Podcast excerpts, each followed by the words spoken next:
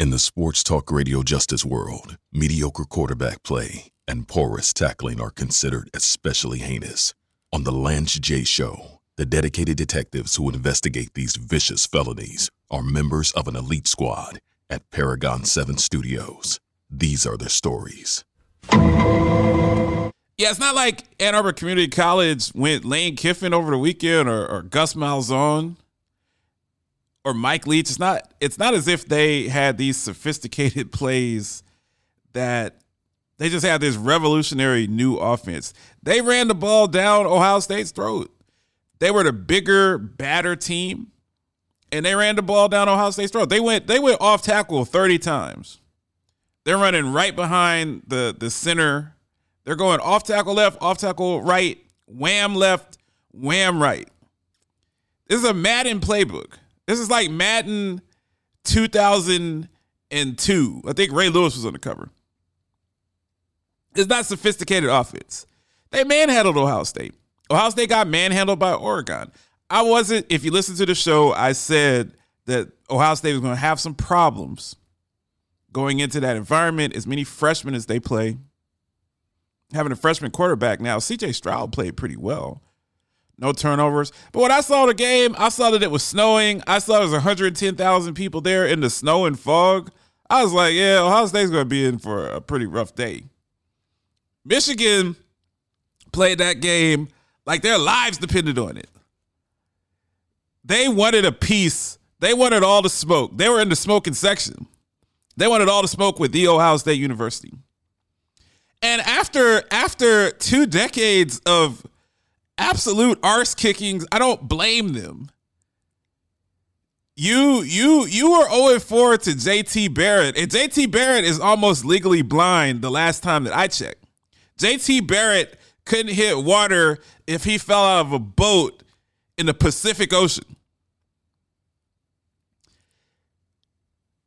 Ann Arbor Community College has been Ohio State's concubine for a long, long, long, long time. And it was good to me.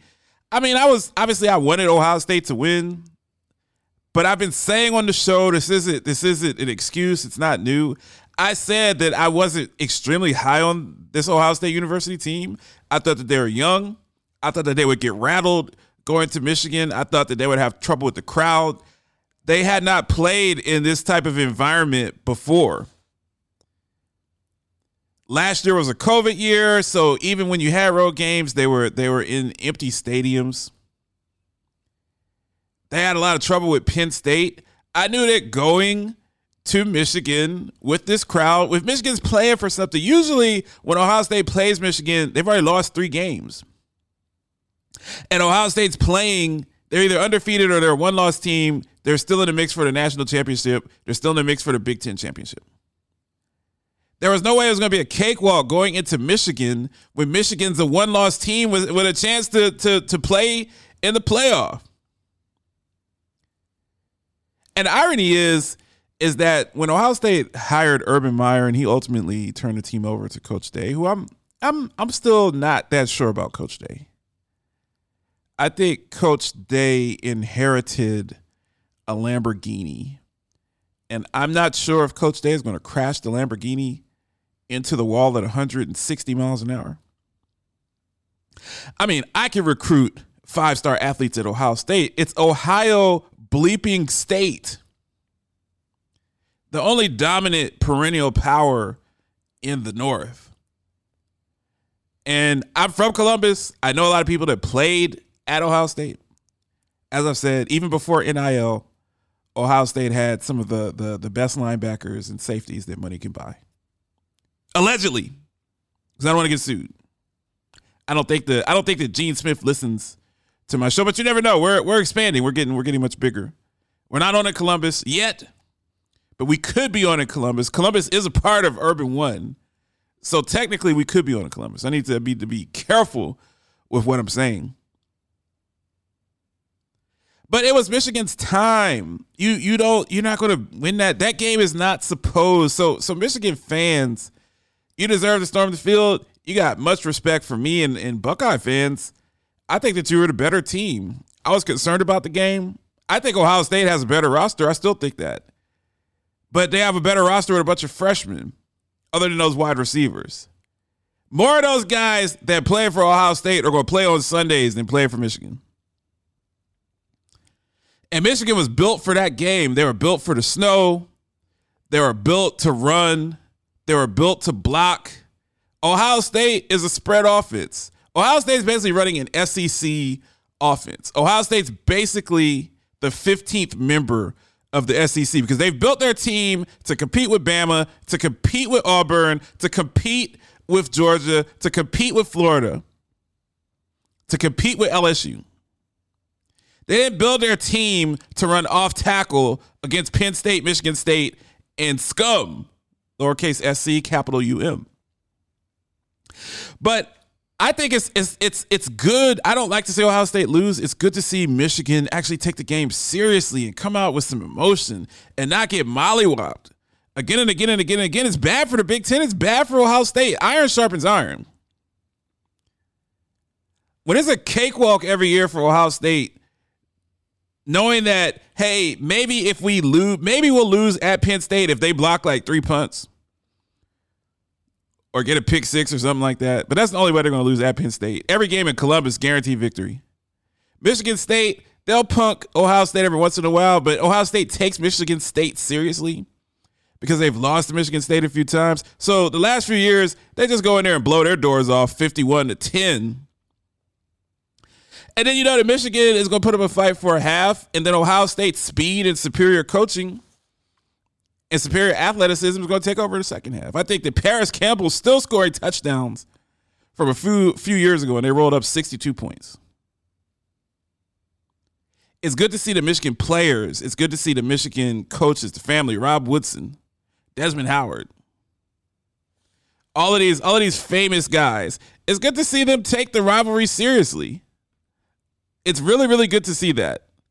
Um, it's something that's been a long time coming. And Ohio State needs Michigan to be good. Ohio State, in my opinion, needs to have other elite teams in the Big Ten. Wisconsin's not cutting it. Iowa's not cutting it. Nebraska's a joke. And I love that. I love that that Michigan State locked up their coach. I love that that Penn State locked up their coach. And then you have Harbaugh at Michigan, so he's safe for another year until they go down to Columbus. Now he's talking a lot of smack after the game. You know, he's talking about Coach Day. I wouldn't do that.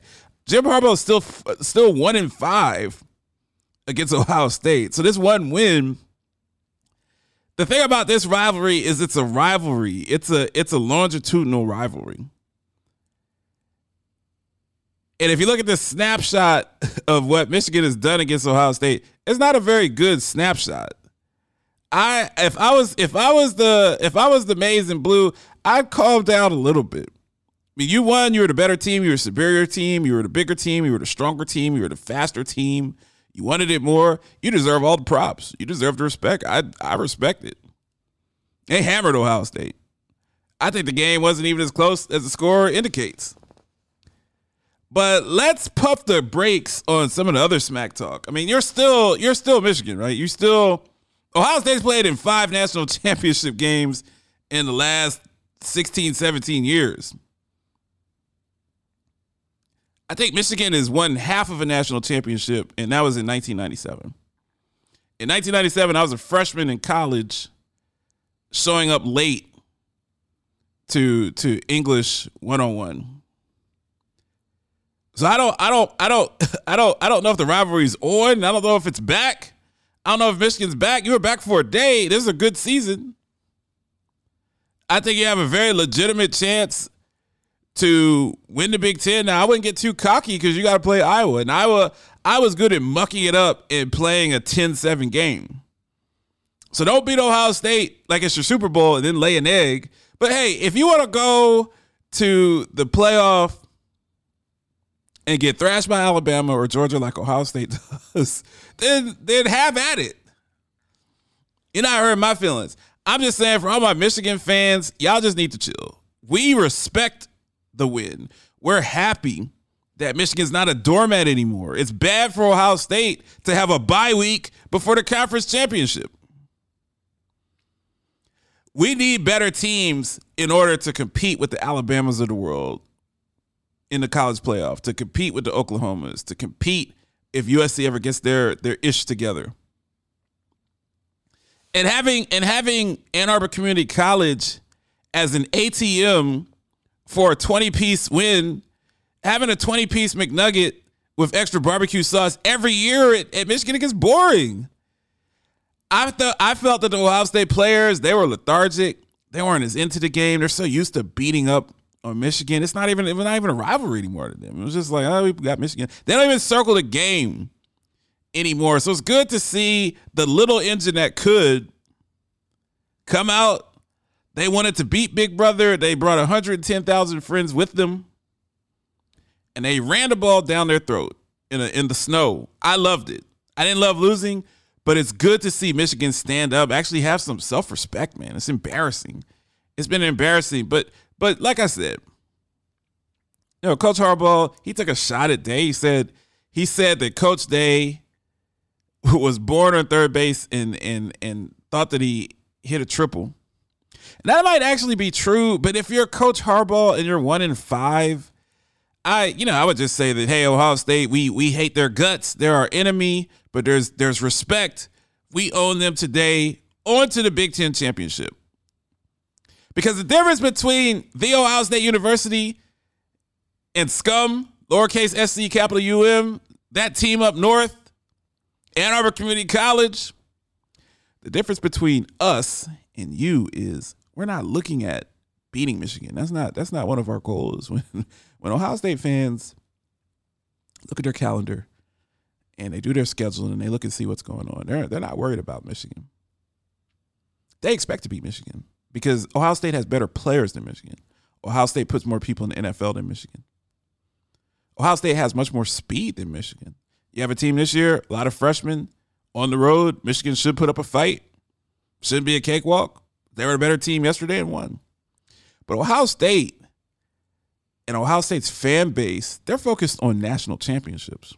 Michigan, you guys act like you won the Super Bowl over the weekend. Beating Ohio State shouldn't be your Super Bowl. Beating Ohio State when you're the fifth ranked team at home in the snow, you should expect to win that game. You're at home. It's a rivalry. I'm I'm happy for you in a sense. Sometimes when your little brother beat you at pickup basketball, you kind of smile, and or beat you at checkers, or beat you at Connect Four, you smile and you're happy. But Michigan, you got to upgrade your standards. At the end of the day, you're an inferior program to Ohio State, and this just means that you won one out of eight. What happens next year? All that smack you talk, you lose a bunch of seniors. Ohio State rolls you 55 to seven, and you're right back where you started.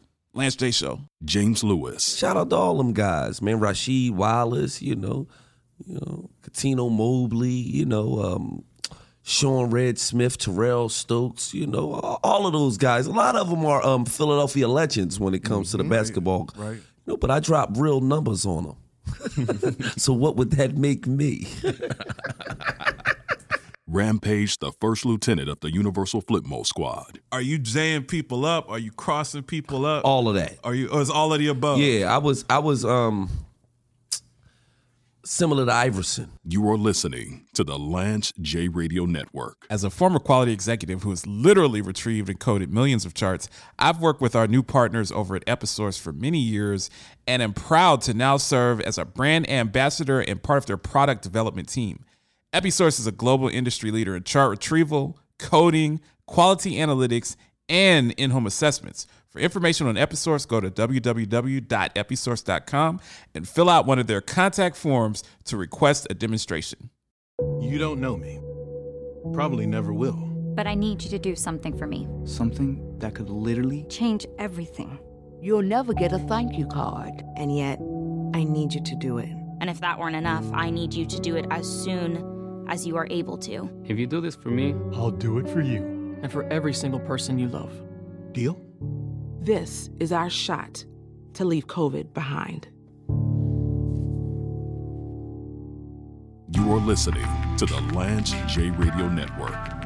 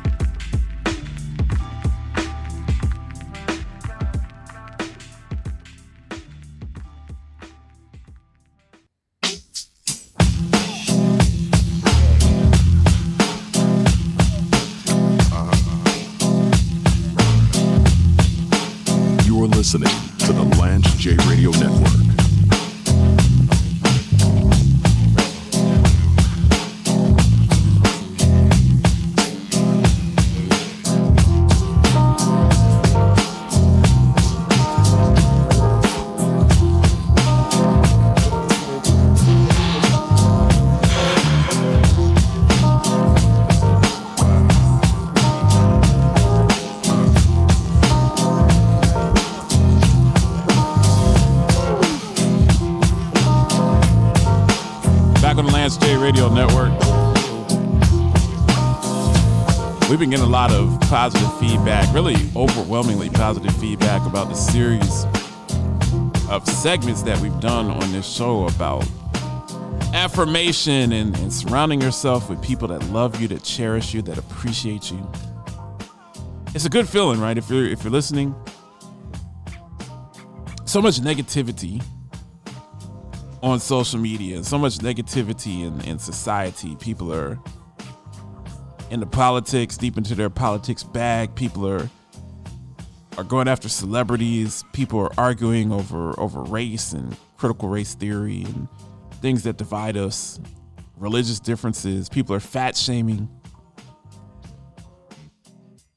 How about surrounding yourselves with people that, that appreciate you and and actually want to help you get over the mountaintop? So it's very important to me to to have that discussion. I was talk I, I was talking last week about my grandfather, who I really really miss,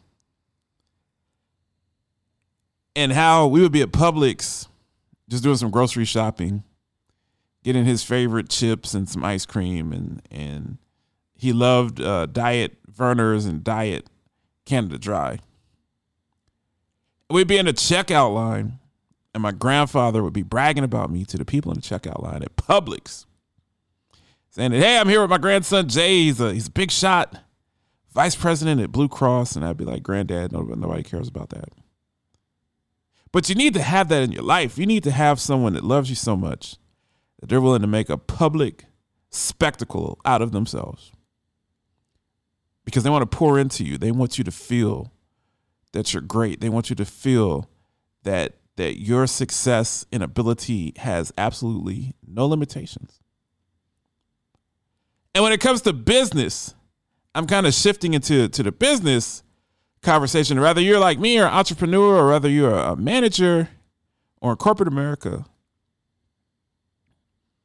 or if you have uh, a job that that is more of a hands-on job, construction, HVAC, whether you're stamping cars in Detroit, wherever wherever you are listening to the J Radio Network. That same concept holds true and it's very much reflected in pricing. Always remember if you're listening to this show, and remember, unlike these other people that are out there that are self help gurus, never managed a portfolio, never managed people, you're listening to someone that's, that's managed nine and 10 figure budgets and had large teams of people and made every, and I'm not saying that to brag, I'm saying because I've bleeped it up. I made every mistake that you could possibly make as I matriculated throughout my career. So many times I've had people that I've inherited that have worked for me that were getting underpaid. They were making 60 cents on the dollar, sometimes 50 cents on the dollar, and they had they had a coworker that did the exact same job. Same job code. That was making 30, 40, 50,000 dollars more than them and that information got to them and they came into Lance J's office. They were angry. They said it wasn't fair. They wanted to know what I was going to do about it. I always sought to help those individuals, but I would say, look, I'm going to help you, but HR generally is only going to give you a seven and a half percent increase annually because that's that's usually the max that they do. You should have believed more in yourself and not taken a job where you are getting underpaid significantly. It's your responsibility to do the market research. It's your responsibility to have the cojones to actually negotiate a better deal. That's not Lance J's responsibility. Now I'm going to help you out as much as I can. Especially when it's African American, especially when it's a woman, because African Americans and women are severely underpaid. And I've always been a champion for women in the executive boardroom, women at the director level, giving people promotions, giving people bonuses, giving people what they deserve. But it's not my responsibility to negotiate your pay scale. You have to do your own research. You have to believe in yourself enough not to let somebody exploit you. And in the illustrious words of Fat Joe, who I love his podcast, for those that are successful, the prices are going up. Yesterday's price may not reflect today's price. And as a, as an entrepreneur, I'm going through that myself because there there are jobs that I took when I first started doing consulting. A lot of people don't know. I talk about it a little bit on the show, but I do a lot of consulting for risk adjustment and stars. Man, I think that radio is my passion, but I'm not just a radio host. Really, I'm a consultant. The Lance J Radio Network is a part of, of Paragon Stu- 7 Studios and my consulting practice. And we're a healthcare consulting company. And that's it. Shout out to shout out to Stacy Santiago, CEO of the Nurse Practitioner Group, who who is partnering up with with the Lance J Radio Network and Paragon 7 Studios I'm really excited about that partnership. We just we just inked the deal on Friday. So we're we're in business together. And what I'm doing, the N, NPG Nurse Practitioner Group, they have this fantastic network of nurse practitioners. Now I've I've been in this field for a long time working with clinical stuff. I've led clinical ops teams. I've had claims report to me. I've had clinical ops report to me. I've obviously had risk adjustment and stars and HEDIS, all of the data report to me for for those that are in healthcare. I've had CAHPS and HOS, the surveys report to me. I've had value based care report to me. A lot of that work gets done with nurse practitioners. I'm very high on the nurse practitioner model. And you see our partners over at Episource. I'm hoping to, to make that introduction to, to NPG and Episource. Want to get NPG? They do a fantastic job with the with the VA and they're looking to diversify their portfolio and get into Medicare Advantage and get into Medicaid. So if you're interested in, in hearing more about that, you definitely want to DM me at Paragon 7 Studios on, on IG. But we've wanted to have some clinical partners because I'm not a clinician. But now we have the ability. I can come in, I can show you how to run your analytics team and how to do risk adjustment and stars, and I can give you end to end contracting advice special in value-based care, special in how much to pay the providers, or if you're if you're the provider and, and I'm and I'm coming in to work with you, how much to get paid from the payers, because I because I finance both sides of the war. And I know what's going on on both sides of the ledger. Now we have clinical support. And with our partnership that we're looking to expand with Urban One, we will be the only consultancy perhaps in the United States of America, that can put the strategy in order, can get the clinicians to do the actual work in coding, can do the analytics, and can do mass media marketing campaigns for healthcare initiatives like HEDIS, risk adjustment, STARS, cancer screenings, vaccinations, flu, COVID, mental health awareness, social determinants of health, and health equity. So when you're in that situation, and I don't I don't do this for the money, but it is just different because I feel I feel like I feel a little bit like Kendrick Lamar on the on the Pimp a Butterfly album. I've gone through my good kid Mad City phase. I've proven myself. In 2022, I'm coming in with a different mindset and those prices will will reflect accordingly. There were there were jobs that I took in previous years when I was getting started, and I would take really really low pay and, and take half or less than half of what the market value. And you you I always say you don't dictate your price; the market dictates your price. It's about the market. A lot of people think that they're worth more than the market. You got to do the research on the market. But we've leveled up at, at Paragon 7 Studios and the prices will reflect that that leveling up. And the reason I mention it, I've I've run into a couple of people that did not believe that I was worth market value. And I and I'm and you can ask anyone about Lance J. I'm not greedy. I even charge generally less than market value. I'll take 80 cents on the dollar because I own the supply chain. So I don't have to be greedy. I can take less. Because I own I own this company. I, I own this MFer outright. But I had people that wanted to pay me like a third of, of what I was worth. Would pay me 40, 50 cents on the dollar. And I said, look, you can go to McKinsey and hire someone, you pay them 800 bucks an hour. And if it's a risk or stars person, you go you go to McKinsey, get somebody from Harvard or Yale that you think is smarter than me. I'll run circles around them when it comes to risk adjustment, star ratings, clinical operations, and value based care. I tell this story to, to close. I was at a job. My boss wanted to hire one of her friends that was going to report to me, basically forced me to hire someone that I didn't want to hire, and gave them a fat bonus. And when I added up the bonus and this base salary, I was like, man, this guy's making more money than me. I didn't get mad. I didn't throw a tantrum. I was like, man, I'm about, I'm getting about, I'm getting underpaid by about 30K, 40K. Okay. I didn't throw a tantrum. I didn't go to HR. I didn't call up Al Sharpton and the coalition that say I was being discriminated against. I went out, I found a better job in a month and was out of there and leveled up. Because, like Fat Joe said, yesterday's prices may not reflect today's prices. Paragon 7 Studios. You are listening to the Lance J Radio Network. Paragon, Paragon 7, 7 Studios. Studios.